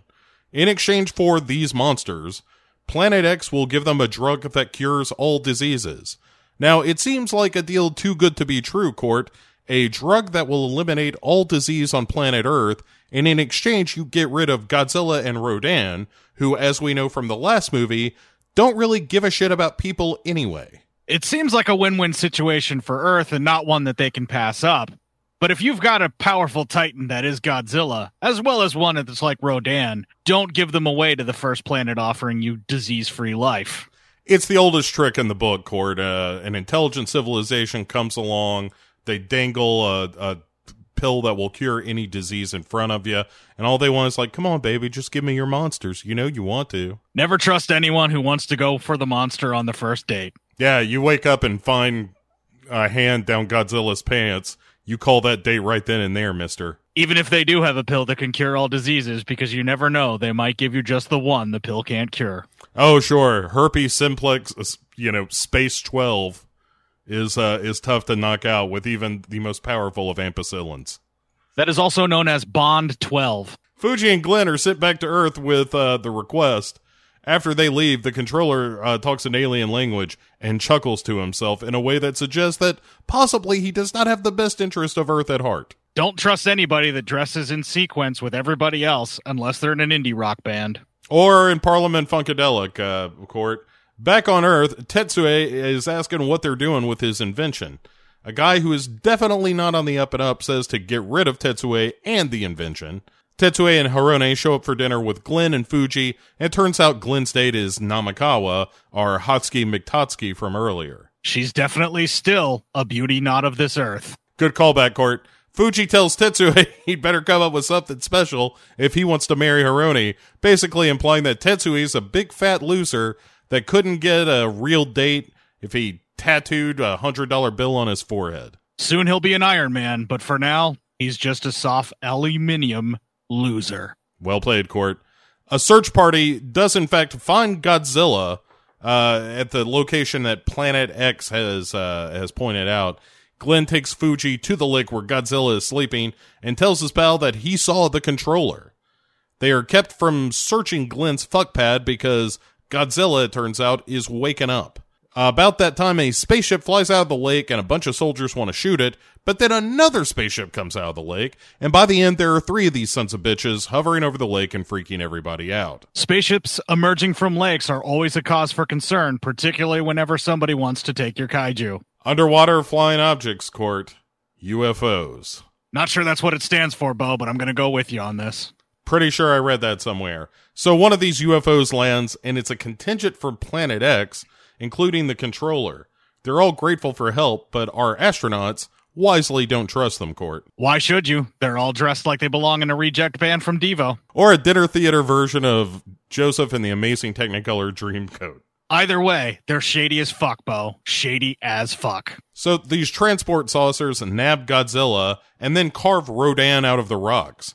They take off to space with them. Glenn, of Fuji, and Dr. Scientist join the Exians on their ship to go back. Glenn tells his baby, aka Namikawa, that he will marry her when he gets back. Tetsue, not trusting her, then follows Namikawa. It seems to me that these Planet X folks need to learn about consent. We didn't offer up our kaiju to be taken. They just carved them right up out of our planet. But sometimes, Court, that's how you want it. You may not say, hey, I want you to carve my monsters out of rock, but deep down, you kind of want them to carve those monsters right out of rock. Not sure I would agree with you there, Bo. That seems a little dark even for you. You can't kink shame me, Court. The X ship, it turns out, runs off of brain power. The controller thinks Glenn asks too many fucking questions. As he seems to. As he seems to. Back on Earth, Namikawa meets with the weird dude who bought Tetsue's shit. When someone says that Tetsue is on the island, the creepy dude then blames Namikawa for it. Tetsue, it turns out, gets down with some snooping, but he gets fake floored and uh and and shot right down one of them open platforms right by the front door sorts of situations. Kind of interesting. We brought up Bond before, but we're starting to see a whole lot of international man of mystery popping up in our kaiju films here. Fortunately, they're not the boring ass spies we saw in the last movie. These are alien spies, Court. Well, all spies are alien if they don't come from your particular locale. Uh, some Exians have gone up to the uh, the surface of Planet X to suck off the water, but Ghidorah shows up. And the force fields around Rodan and Godzilla are removed. Neither seem like they they enjoy being on an alien world particularly much. It would seem that the environment is kind of harsh for a lizard's skin, and they're both reptilian of some sort. Speaking of, the other monster on this planet is Ghidorah, and that's one monster too many, Court. As far as Godzilla's concerned, even Rodan is one monster too many. You got that right. Godzilla tries a little cover based shooting with his atomic breath, and he does a happy dance, which is maybe one of the greatest things to ever happen in any Godzilla film. I believe that was a cultural thing that they decided to have Godzilla go ahead and do. A little wink and a nod to make us all laugh. Works for some of us, like you, and for others, makes us a little queasy, like me. I love it, Court. You show me a happy Godzilla, I'll show you a happy bow. Glenn and Fuji go poking around the space station, slowly pursued by the Exians. They figure out a giant elevator and they get on some kind of Star Trek set that also has gold in them their walls. Possible reason to come back to Planet X after Godzilla clears everything out. We could be getting gold brought back to Earth. Finally, it's no longer a precious metal and just a yellowish hunk of rock, Court. The future we all look forward to. When you can flood the market, you can control the spice. If you control the spice, you control the universe. First, you get the gold bow, then you control the spice, then you control the universe. Then you get the women. Then you can have the sugar. What is time again? Also, Glenn sees Namikawa, and it turns out that uh, there's another Namikawa coming out of the hallway. Fuji wants to cheese it, but the Exians show up to take him captive. Turns out that there's a bunch of Namikawas, uh, all controlled by said controller. The controller gives the cure to uh, Glenn and Fuji and sends them packing on the P1. It would seem to me if you could have more than one Namikawa, you would make as many as you possibly could. And never before in my life have I ever wanted to be a controller as much as I do right now. That's creepy, Court. Fuji says Rodan and Godzilla are giving them the stink eye for leaving without him, but, but Glenn is like, hey, fuck those monster assholes. That seems a little messy, Bo. It's a good point, but then again, that's why they're in a spaceship court. Well, yeah, you could always eject that out of space and then nuke the site from orbit. It's the only way to be sure. Harone shows up at Creepy Dude's place to look for Tetsue. Namikawa says, hey, we haven't seen him, but also he's in a jail under the building. Creepy Dude says they're changing history there. And they have to do plan two of item four, schedule five, whatever the fuck that is. I believe that has something to do with reanimating the unburied dead. It might be Plan 9 from Planet X. No, no, I'm pretty sure this is Plan 2 of Item 4, Schedule 5. I think that just might be Tater Tots. Either way, the consultants that came up with this plan are definitely getting fired, Bo. People responsible for their sacking have been sacked, Court. The P1 returns to Earth, and the creepy dude says, Let's watch. And then we do in the movie. So, alright. Sometimes, whenever your kaijus are returned, you just have to sit there and watch. The astronauts present the Earth Council with the cure. When they play the tape, though, it's no cure at all. It's Jigsaw saying he wants to play a little drug game. No, wait, it's the controller saying the Earth has to surrender and be a colony of Planet X. Who would have known that they would have ghosted us with a possible cure in a manner of taking our only means of defense against their main weapon, Monster Zero, aka Ghidorah? Curse your sudden but inevitable betrayal indeed, Court. There Never are, trust an alien, Bo. Xenophobia is that way for a reason. that's why they call them xenomorphs. Uh, there are riots between two sides on Earth, one side who wants to go ahead and surrender, and one side that doesn't. Glenn ends up meeting Namikawa at the old astronaut office that's all busted out, and she wants Glenn to surrender so that they can get married and get a nice place in the Hamptons. I don't believe it's the Hamptons here on Earth, though, Bo. Doesn't she say something about wanting to make him come back with her to Planet X? Uh, who could know? She's a lady court, and I don't hear all that so good. Doesn't matter where I have to go to be with her, I would be with her regardless. Oh, sure. The, the controller then shows up and burns the gun out of Glenn's hand. Glenn is a space arrested, and Namikawa slips him something before they straight up disintegrate her. So, emotion means extermination. We've seen it before and we'll see it again. Anytime someone tries to control your emotions or keep you from having them, once you demonstrate them, you are obsolete. We call that going Gattaca. A, a saucer rolls up on Dr. Scientist and his pals and blows up the P1 and all their satellite dishes. They now control Ghidorah, Rodan, and Godzilla. And we see Rodan and Godzilla having, I don't know, a smoke break, apparently. It was in their contract that whenever they're not fighting, all they're going to do in this film is sit there. Good for them, I say. The controller says this is Earth's last chance to surrender. And it turns out that Planet X is basically just shitty Borg. In indie rock outfits, no less. Right. It's like if uh, Devo told you that resistance was futile. Question Is resistance futile? Answer We are Devo.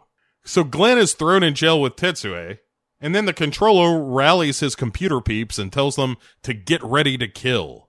Dr. Scientist then proposes they interrupt the magnetic wave control of Rodan and Godzilla, and they're going to use the A cycle light ray. You know, the A cycle light ray court. I'm sure that exists. It sounds like something sciency, Bo. And really, that's the best we can hope for at this stage of Godzilla film. Vaguely sciency is the high bar. Yeah, that could work, is how you should push that button that says I believe. Glenn finds a note in his pocket from Namikawa that says that all the residents of Planet X can be stopped by a loud noise. Hey, where have I heard a loud noise before in this movie? you know, if it's something that's going to annoy the living shit out of a normal mortal, it's got to take care of the people from Planet Expo. We're looking at that noise machine from earlier. And if it's gotta be annoying, it's gotta be Tetsue, who has one of these devices in his coat pocket, and so they use that to knock out the guards and escape. Then they put some guards on a boat, and a saucer blows it up as a ruse. It seems to me that Planet X should have developed more means of searching people before they jail them. You got that right, Court. I think they just went straight for the butt probe and stopped there. Aliens, always probing the butts. Always forgetting the breast pocket, because aliens, Court, don't have breasts. Or pockets. Oh, maybe that. So the Exians wake up Godzilla and Rodan finally, who go on the attack. Godzilla is stepping on every structure he can find. It's a real Godzilla two step. It's a stomp fest for sure, Bo. I'm not sure if it's two steps or maybe a foxtrot. Either way, things are getting flattened under those feet. He's Lord of the Lizard Dance, Court. We've seen it earlier in the film whenever he was doing his happy dance. Now he's doing his smash dance. He's got to cut loose, foot loose, kick off your Sunday claws. Jeez, Louise. The Exians then add Ghidorah to the mix of attacking monsters. The military shoots some missiles at Godzilla, and now he doesn't even need the Exians to nudge him into stomping buildings. Now he's just pissed off. Never shoot a missile unless you're positive it's going to destroy your monster, because all you ever do is anger them, and they made that grave mistake more than once in these films. Rodan is using his flap attack to do some business too, and it's some pretty good model work here. Rodan definitely blows away all competition whenever he goes with this attack, bow. They call him the Breeze Court. Dr. Scientist and company broadcast the loud, irritating noise, and then they tell everyone to turn up their radios and join hands and sing together in one voice. Then the A beams, or whatever, lays out all the monsters and make them twitch like they're coming off Kong berries.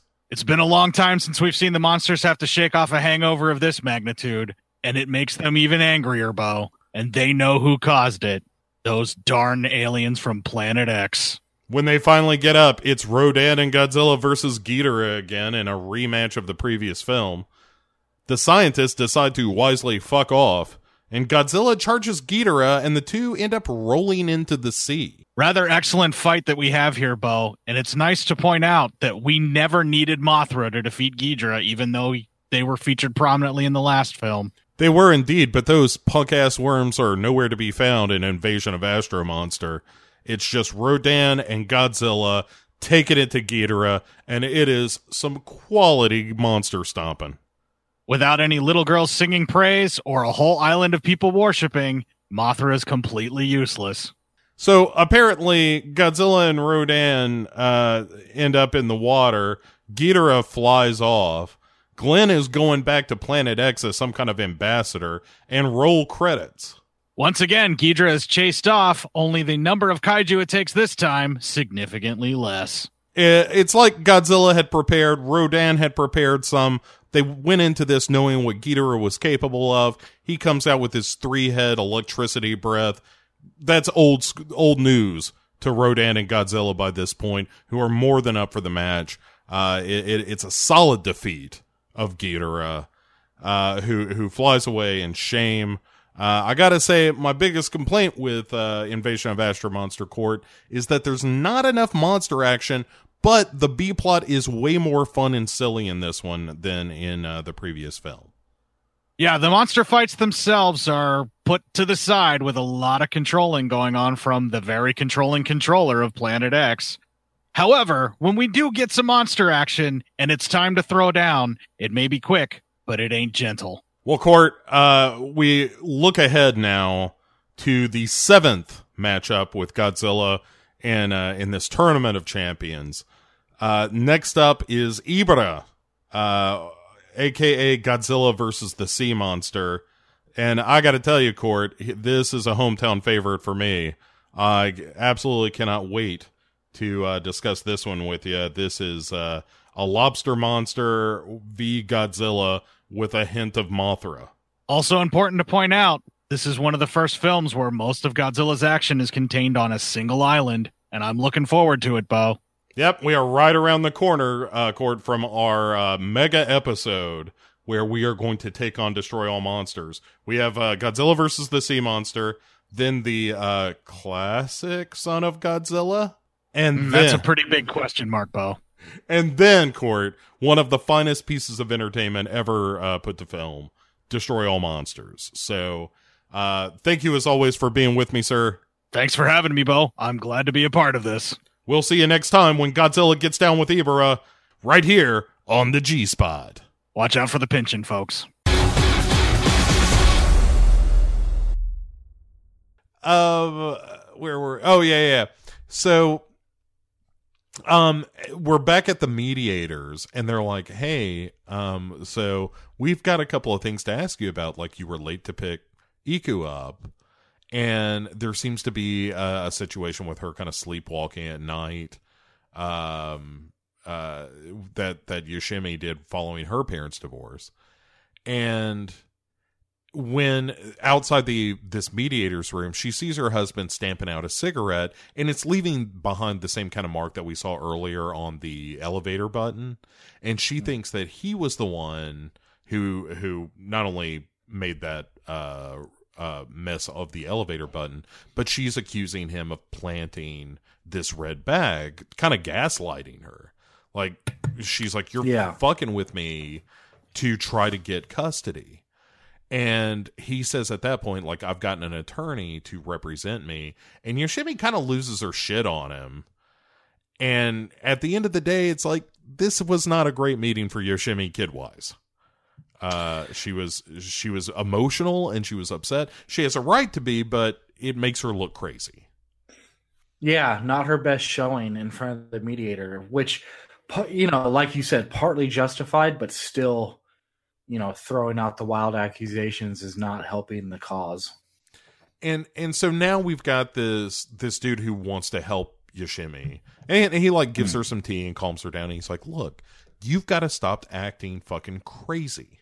You know, like if you want to keep your daughter, you've got to pull yourself together." And uh, so then we cut away from that to uh, Auntie, who uh, has been watching Iku, and this is uh, Yoshimi's sister, who uh, kind of badmouths Yoshimi a little bit before she takes off. Um, and then Yoshimi uh, ends up falling asleep beside Iku, and they're taking a nap, and then water starts to drip on her, and she dreams of a girl with a red bag waiting for someone as the rain falls. I mean, it's uh, the scene we see over and over and over again of somebody waiting for someone that does not come. And the girl wanders home in the rain alone to the apartment building and she gets on an elevator with a couple of workers. And, you know, her face is obscured. We don't see exactly what she looks like, but we didn't get to see what Mitsuko looked like from the flyer either. That was obscured because of the rain and and then Yoshimi wakes up. But it, it's one. I, I like how this movie handles all its exposition of instead of having that like third act reveal of like you know well it was old man Markham you know he wanted to get uh, the old circus started up again but to do that he had to get the carnival closed down um, it's it's none of that it's just like these small little drips of of information like like we we have this moment where we have Yoshimi identifying with with Mitsuko ultimately of this little right. girl who was who, who whose mother did not show up and is now going to look for her uh walking home and um anyway it's uh by the end of this it's all very haunting and mm. she so she wakes up and and her bed is wet and Iku is gone and we see that the stain on the ceiling is even bigger. And Yoshimi sees the elevator uh, heading for the roof, so Yoshimi goes after her. And there we see that there's a dark stain on the floor of the elevator as well. And via the closed circuit uh, t- TV monitors, we see that where that puddle is in the elevator, that there's a girl standing there, but Yoshimi don't see her, uh, which yeah. is that's always one of those things that kind of gets me is the idea of like a camera can see this thing but you can't and by the way it's right beside you. Uh, those those cameras with like the terminator retina technology i guess? Yeah right like infrared or it, super uh heat vision or whatever the fuck but yeah i like that stuff quite a bit and i i think this scene really works. Um uh, and so she goes to the roof, Yoshimi does, and she sees the big water container up there and the big tank. And there's a girl hiding behind the tank, and she goes to look, but no nobody's there. And so Yoshimi climbs the tank. Again, she's looking for Iko this whole time. Iku. Mm-hmm. And she sees uh the red bag again um after she climbs the tank. And Yoshimi calls her husband and accuses him of like having taken Iku, and he's like, I haven't seen her. What the fuck are you talking about? And by the way, is something crazy happening? Because that's good for me. And then Yoshimi is hearing footsteps above her again, and there's still water leaking. And she goes back up to that apartment, and the door's locked. But then suddenly it's open again like the the or not again but the the door to this apartment that she has heard all these footsteps and the leak is coming from and all that stuff it is now open so every instinct would be to not go in that room but of course Yoshimi has to because she's looking for Iku and also this locked door has suddenly opened to her and she needs to know what in the hell is going on in this apartment above her. And when we get inside, water is going fucking everywhere. I mean, it's it's flooded up to Yoshimi's knees somehow. And yeah. I'm not not sure how it works, but that's how it is. Yeah, I don't know how it was not coming out of the open door, but hey, you know. Right. it's dark water magic here. But um Iku appears and and Yoshimi snags her, but there's this shadow of another girl too and Yoshimi rushes Iku out of the apartment, and we see that this uh, is the Kawai apartment. This is the apartment of Mitsuko Kawai, the missing girl, and her mother.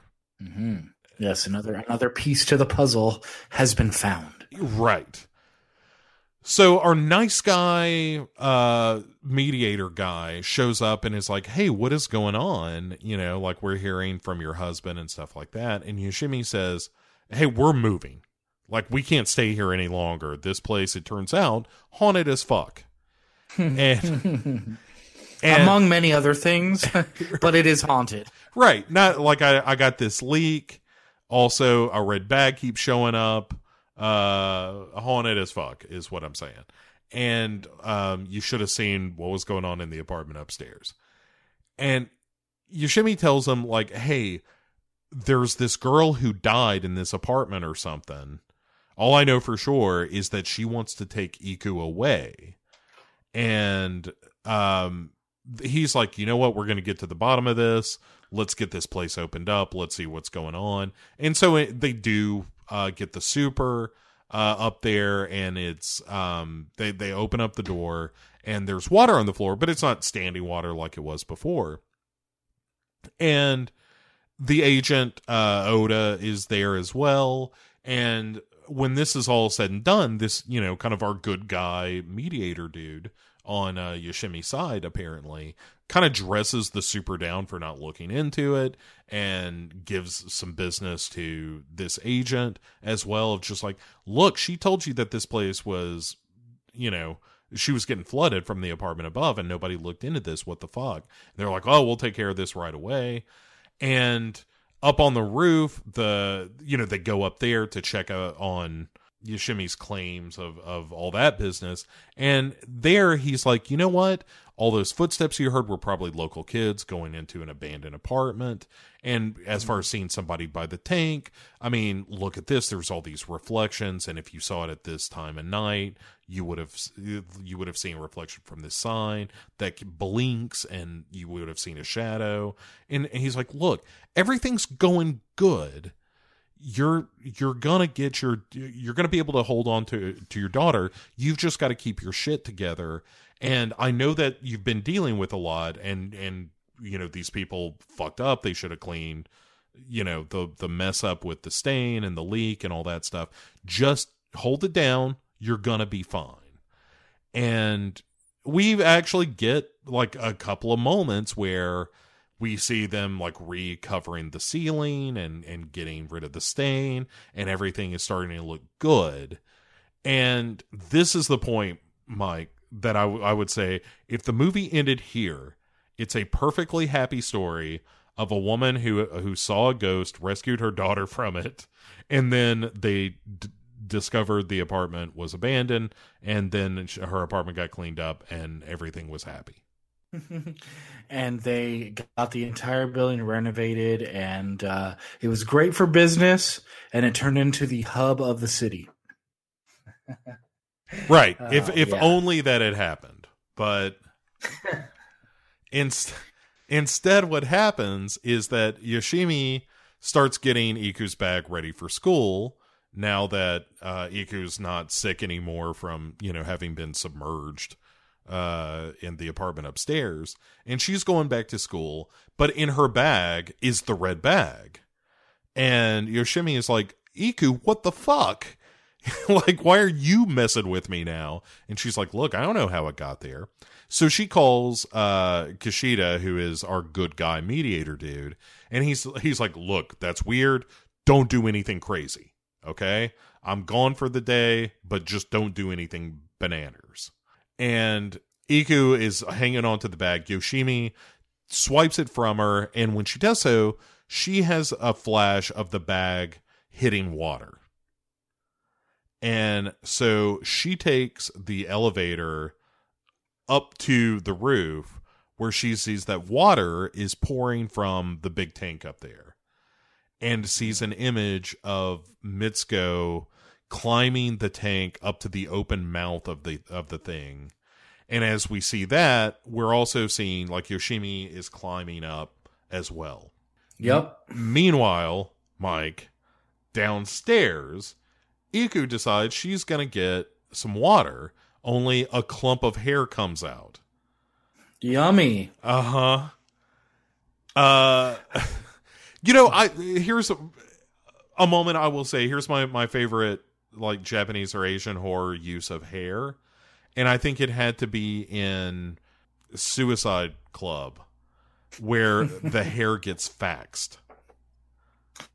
Oh man, yes. Uh, the the hair the hair in something that it shouldn't be in trope is great. There's like no bad way to do it. In almost every J horror movie, you know it's coming at some point, but it's always done creatively. yeah, in in a show uh, or a movie we did right here on this show, um, Exte. The speaking of Sion Sono, um, Exte is nothing but like, oh, let's kind of make fun of Japanese hair horror by going fucking crazy with it, and it's wonderful. If you've never seen it, folks, uh, there's a reason I did a show about it because Sion Sono is the best, and Exte is a hoot. Um, uh, and, and there's a a creepy dude in it that just uh, sings a, a, hair song throughout much of the film that I adore. My hair, hair. It's oh, it's so good, Mike. Um. Anyway, speaking of hair, so uh, yeah, a little bit is coming out of the faucet, but also the tub is running, and the water's starting to get dark in there too. And then mm-hmm we cut back to the vision where Mitsuko is leaning over the tank, drops her bag into the the tank of water, which you know we got the flash of earlier, and then she falls into the tank reaching for it. And after mm-hmm. she has this vision is probably my favorite scare of the film, where Yoshimi's on this ladder and she hears a knock from inside the tank. And it's like, no, do not yeah. answer that knock. yeah, no, yeah, I know. It's like, yeah, I believe you're in there. I don't need to answer it. I'm gonna get down off this ladder. And she also noticed like the inspection papers, right? That it hasn't been opened in a year or something. It was like the same day she went, uh, the girl went missing. So, right, putting the pieces together. Yeah, yeah, yeah, yeah, and um Meanwhile, Iku can't turn off the titular dark water that is uh, filling the tub, and it's starting to spill over the sides. And there is clearly something in that water. It's yeah. like uh, there's yeah. roiling and whatnot. And ugh. It's almost like ew, something's like congealing under that water. I know. Ugh. It's it's real return of swamp thing. Um mm. Sorry, I should not invoke the name of that crappy film in a discussion of Dark Water. Um, but yeah, something is constituting itself beneath uh, beneath that, that water. And as Iku is looking at what that thing might be, hands grab her and pull her face first into the water. Mm-hmm. So Yoshimi wisely fucks right off after hearing the knocks on the tank and is rushing back to the apartment, but Iku isn't where she left her at the table. So she follows the sound of water and finds Iku unconscious on the floor, and she's vowing like i will never leave you alone again. And the tub water is still roiling, and Yoshimi gets Iku out of the bathroom, out of the apartment. Water is dripping from the elevator ce- ceiling. Sparks are flying. Water shorting out the elevator. This is all just like shit is going crazy in the uh, in the apartment. Yeah. Uh, this is when this is the equivalent of the Nakatomi building being taken over by the by the terrorists. uh, yeah, shit's going down. Um, and she's trying to make the great escape. But uh, we get another little twist here. yeah, because we see that uh the, like they get in the elevator of course the elevator takes them to the fourth floor which is spooky apartment floor. And yoshimi sees the door of the apartment open from her place inside the elevator and it's you know a young girl's arm pushing the door open. But it's iku and she's calling for yoshimi. And yoshimi sees that the girl in her arms in the elevator is gross old Mitsuko. and it is Yeah. this withered little child ghost that calls Yoshimi mama. Mm.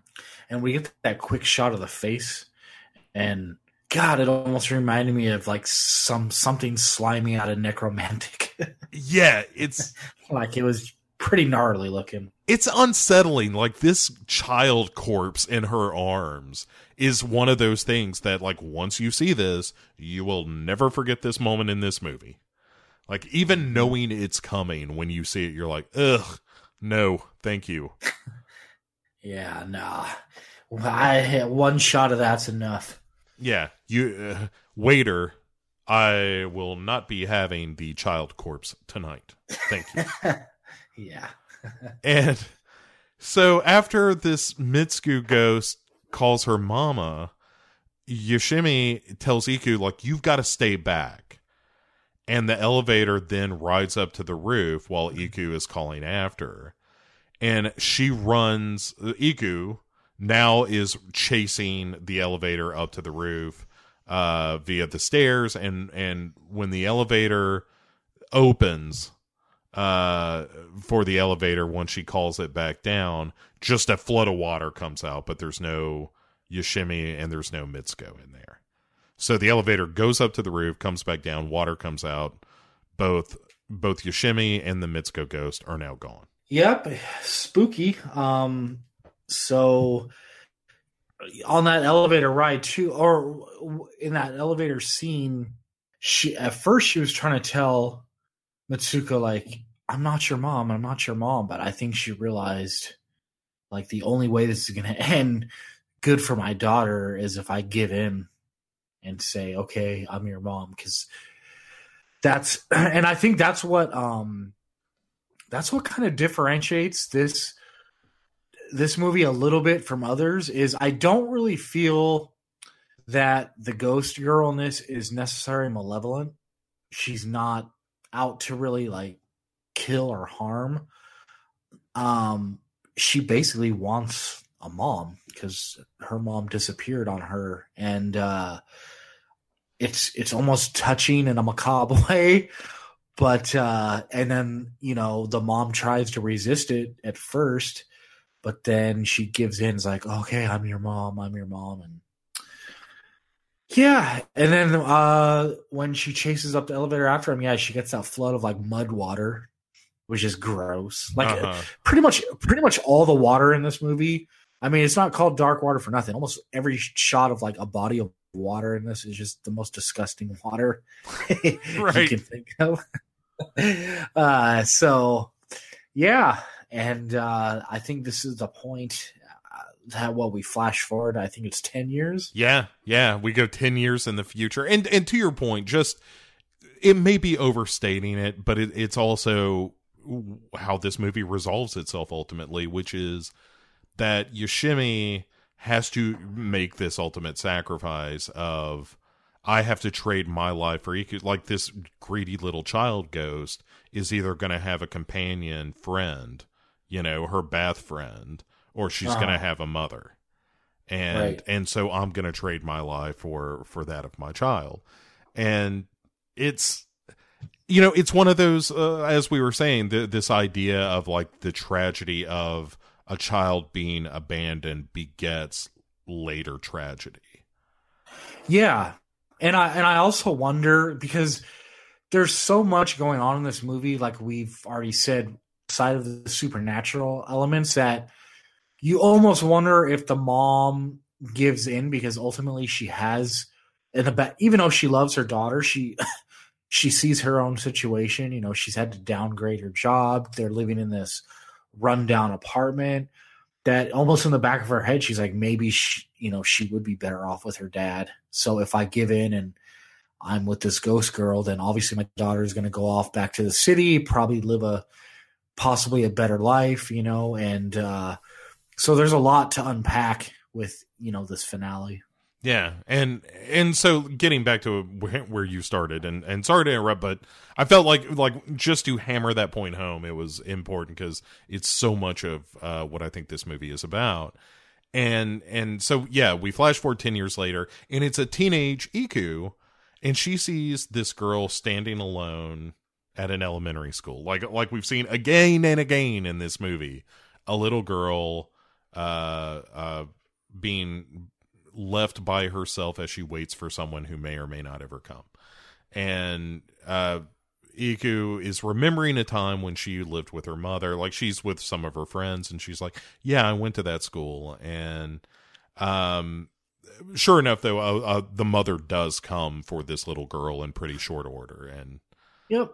uh, and Iku gets a nice smile out of it. yeah, and and Iku's like, hey, uh, also hold on, I I will be remiss if I don't point out that uh, grown up Iku uh, is played by Asami Mizukawa, um, who is also known uh, uh, for a movie called Bilocation, which has one of my favorite uh direct translations. Like the, the sometimes the titles are nowhere close and sometimes they're they're close in a way that I love. And by uh location the Japanese for it is Bairokeshon which Ah. I love. Uh so I wanted to point out that out for two reasons. One because it's a movie I think I've talked about here on this show before and also because I like saying Bairokeshon um but anyway so uh so teenage iku um after seeing this little girl she's like oh yeah i, I think i lived pretty close to here actually and so she kind of ditches her friends to go check out the old neighborhood so to speak and goes to the apartment she should have just stayed with her friends and got some ice cream like any normal teenage girl. But as soon as we, as soon as we get the shot, because earlier in the movie we get kind of the same shot when she's a little girl with the mom. They're kind of walking down that uh, waterway where there's like water in the background, like a body of water, not the water in the apartment. But so we get the shot of her walking down it now as kind of the older teenage version. And as soon as we get that shot, I'm like, oh no like you're breaking the rule of J horror. You never go back to the haunted place. you leave if you if you made it out of that place alive and well, do not go back. But you know it's a J horror movie, so she she is taken probably out of curiosity and you know maybe just to see what if there's anything changed about the place. So yeah, she she shows up at the old apartment building. Yeah, and sure enough, uh, she sees her mother there in the in the apartment building, looking Yoshimi looking just as she did. Uh, you know, I get. I think this is roughly like eight, ten years later. Um, or- Yeah, or, it's ten years later, and she's sixteen, so she would have been six at the time. So Yeah. yeah, so um yeah so a decade later yoshimi looks exactly the same and you know iku is like where have you been here this whole time like we never knew what happened to you uh, why did you Well, I think yeah. I was gonna say just to back up one moment. So she she she shows up at the apartment, um, and it right off the bat, you know, as a viewer, she goes through the door, and before the mom shows up, there's just something obviously off because it looks like a occupied apartment, like as opposed to something that's been abandoned.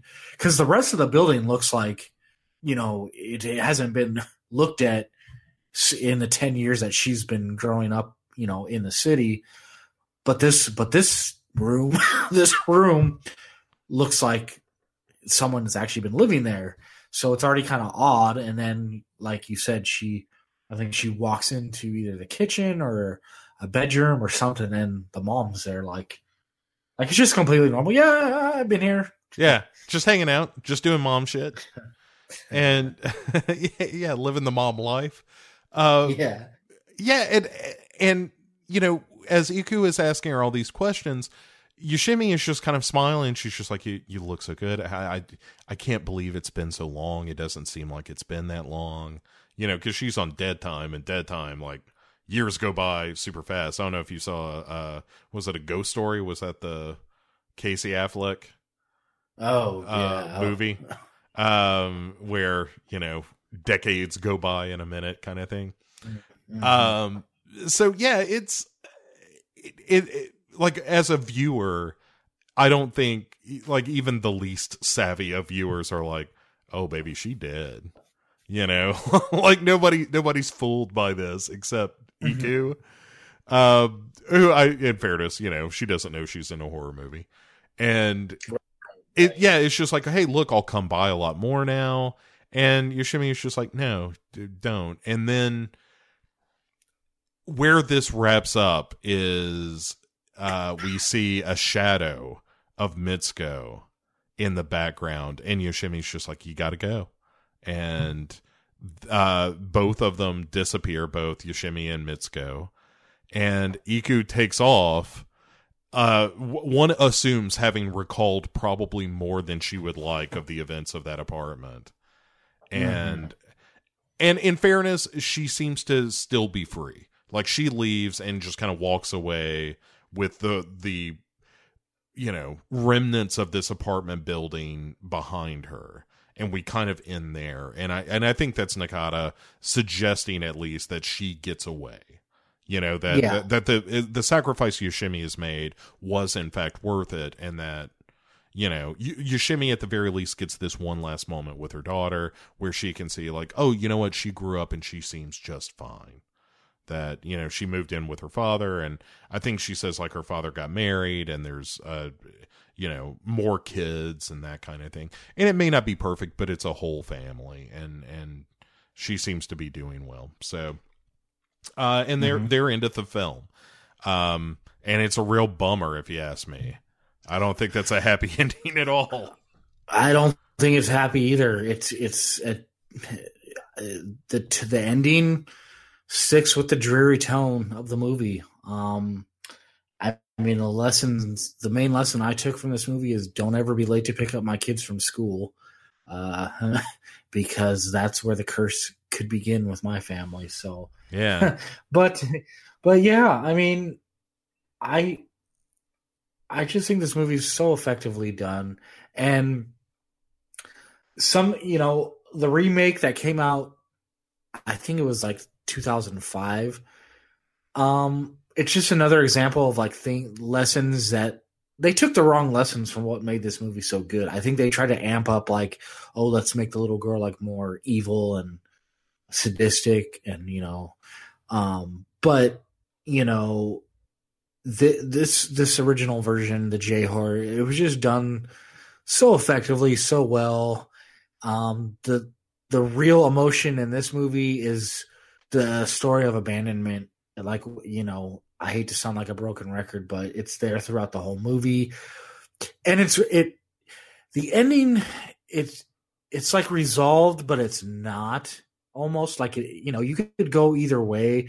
The, yes there is like a resolution where she says that final line like oh i i guess my mom's was watching me over the watching over me this whole time. It's like okay fair enough but it's still not the same as like actually having your mom and having to have or having your mom have to make that decision to be permanent ghost mom to ghost girl you know Right, right. And and like what sort of hell is that? You know, that Yoshimi is enduring. And to me that's the thing that I find most haunting about this movie is that of like what what is life like just taking care of a super clingy ghost girl for eternity? That sounds terrible. Yeah, because like even when Iku like showed up to well, she didn't show up to talk to her mom, but when she showed up and the mom was talking, it was almost like Ghost Girl was like, All right, you've had your two minutes, get the hell out of here before I, I make something happen. Like uh and and uh, Yoshimi was like quick to say, "Yeah, you, you got to get the hell out of here now before, Yeah. before Ghost Girl gets mad." Yeah, it, it's something. Yeah, I, I think that's right. I think there is this sort of i- implied threat of Mhm. of uh, Mitsuko at the end of the film of like, hey, if you want to stick around, you can. You know, like if you want to be with Yeah. your mom, you can be with your mom forever, sort of thing. Um, Yeah, and I and I, I think the subtlety in that almost makes it more creepy than if if Ghost Girl was just straight up like you know murdering left and right. The the fact that you know we we get just enough background on what happened to her through uh through uh the visions that we have enough of the story, but it's not it's not overkill with exposition. Yeah, yeah. Uh, man, it. I like I said, watching it again for the this episode, I was really struck by how well crafted uh, a film this is. I just think it's beautiful to look at, as dreary as the visuals are. The camera is just it, every shot is right, and uh, there's a very minimalist kind of score to this film that's really effective. It's got some great, just it's got a great creepy vibe with a couple of really good scares that uh, not just old fashioned jump scares, but but good old like like the reveal of Mitsuko in Mm. in that elevator scene. It's just like, oh my god, this is you know horrifying. Uh, it's it's just one of my favorites. So yeah, I I do think it's kind of on you know it, it- not quite on the Rushmore of of Asian horror, but it's certainly in the conversation. Like you could make you could write a real good essay about why this movie is uh is one of the great uh examples both of what both of common tropes in Asian horror and seeing those done uh, just about as good as they ever were. for for sure. Like for me personally before i could even begin to like start ranking stuff i'd, I'd have a lot of rewatching to do. But i can say for a fact that dark water is one that it's just always stuck with me through the years. It's it's it's one that um i would say now it's more common that a lot of people have seen but you know kind of when we were in that initial when we were first getting over the j horror explosion and it, it was a little bit becoming old hat. It was one that I like to tell people like, hey, I know you're tired of it, but if you haven't seen Dark Water, make sure to go watch that one. It would, it would always be the one that I would recommend just because uh, on an emotional level, it, it just always stuck with me. Yeah. Not that I've uh, gone through tons of abandonment or anything, but it just, I, I just think that's the effectiveness of the story. Yeah, but I think everyone can relate to being that kid and you know like even if it's not utter abandonment, there are still those moments where you're like, oh, like I remember one time when I was supposed to get picked up from school and you know my my dad was late and Yeah. it did. I mean, it affected me as a kid cuz it's one of those things like you count on your parents to to do that shit and and being a child it, it is it is an ultimate betrayal of of someone you depend on to to just be entirely absent. And, That's true. Yeah, and at that age, you don't understand that the rules of life will sometimes make them late. You're always just like, oh, like it's an emotional, deeply emotional when they're late. Right. Yeah. I mean, if you're not here now, when you always are here, you're never going to come. And yeah, it's it it that part of it I th- I think resonates, and I think eh, because the performances are good, I don't I, I don't know if it's because it's a language thing where maybe not so good child performances are helped that I don't I, I don't speak the language natively. But I think that the the young girl who plays Iku in this, the young Iku, I think she's very good and um, is is very sweet at times and and you know also portrays some frustration and anger and sadness and like I, I think she's got a real good performance in this movie. Yeah, and I, I think another element of this one is, other than the kind of like the the way they're doing the mediation for the divorce, I don't feel like there's too much that's lost in translation as far as nothing like overly cultural or customs that we don't understand what the hell's going on. You know, it's it's a pretty straightforward story that anyone from any culture could relate to because it's it, it almost just like you said it kind of will take anyone back to just a childhood moment of just random times of abandonment even if you know it wasn't ultimate abandonment just for that frozen time in childhood uh, anyone can relate to it and i think that crosses all cultures Yeah. Yeah, it's a very very good film. Uh just for the record, the girl who played uh the young Iku, uh Rio Kanno is her name. um, has been a steadily working actress uh, since Dark Water. That was her first film. And has appeared in at least something uh, every year since. Is currently on the television se- series Downtown Rocket, where she plays Nanao Sakamoto. Interesting. Yeah. Uh yeah, I, that's fun. I always like to check in on hey, where where are these people now?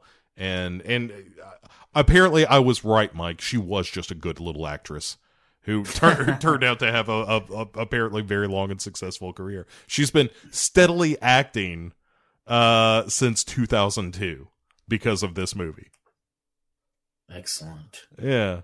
Um They're like we the industry was like we will not abandon you. nice. Well done, sir. I was thinking of like how do we wrap this conversation up and you just did it. Well done.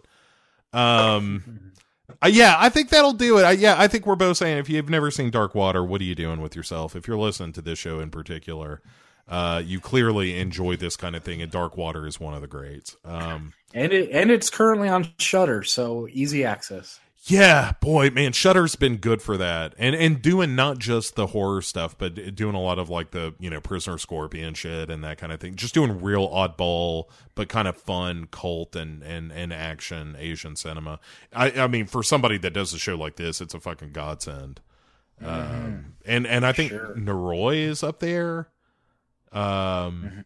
which if if you haven't seen, that's one we haven't done on this show yet, but we will um because Noroi is I mean you know at some point you gotta. Uh it, it- and uh have you seen uh it, well before we totally wrap it up have you have anything you've seen of late from uh the Asian horror uh subgenre that ha- has tickled you? I only say that because I wanted to um mention uh Gonjiam Haunted Asylum uh is pretty good stuff. Um, the last I'm trying to think. The last J horror movie I saw, I picked up from uh, a convention. I think it's called either Ghost Story or a, a Ghost Story. Um, have you seen that one where like a bunch of friends go on like a trip to the lake and one doesn't come back and there's a lot of like tropes in it, but I think it's pretty strong and the ending t- there's like a little sadistic ending that I didn't see coming and pretty good. And I think it's under like the Tartan Asian Extreme series. But yeah, I I randomly picked that up at a convention because you know it's like oh five bucks for this DVD okay, and it was one I hadn't I hadn't seen it previously so it looked interesting and that was kind of when I was going through my like uh you know it's been uh, what almost 20 years since the J horror explosion so when I randomly see them pop up and it's something I haven't seen why not pick it up and you know watch it Oh yeah, for sure, for sure. Yeah, uh, yeah. I don't know that one off the top of my head, but I'll I'll look that up. I've I've been, um, lately I've been on a kick of uh, uh vampire films, because Oh, those are can be very silly, and I'm just now like it's something that for a couple of years now, um, people have been asking me to do some some more of the uh, the vampire stuff, and after doing Thirst and and diving into that, I was like, yeah, I, I do want to do more of the, you know, uh, more traditional like hopping vampire kind of kind of uh, films, uh, which are are real fun and whose titles are too long for me to remember right now. Because I don't remember the English translations, I just remember the originals, and I don't remember those very well. Um, but hey, Mike, this was great. I'm so glad that uh, you jumped on to talk uh, Dark Water. I appreciate it so much, man. Yeah, I think when you when you threw it out there, like uh on I think it was Facebook, you just kind of put, I was like, uh yes, sign me up, and I I always assume that someone's got to you before I did, just because you, it's always so random sometimes when you see a post. Yeah, But uh I lucked out, and you hadn't already had a volunteer, I guess. So yeah, thanks for bringing me back, man. It, it's it's it's been a while. I got to do the I got to make my third appearance uh quicker than I made my second appearance because th- this show's always a riot.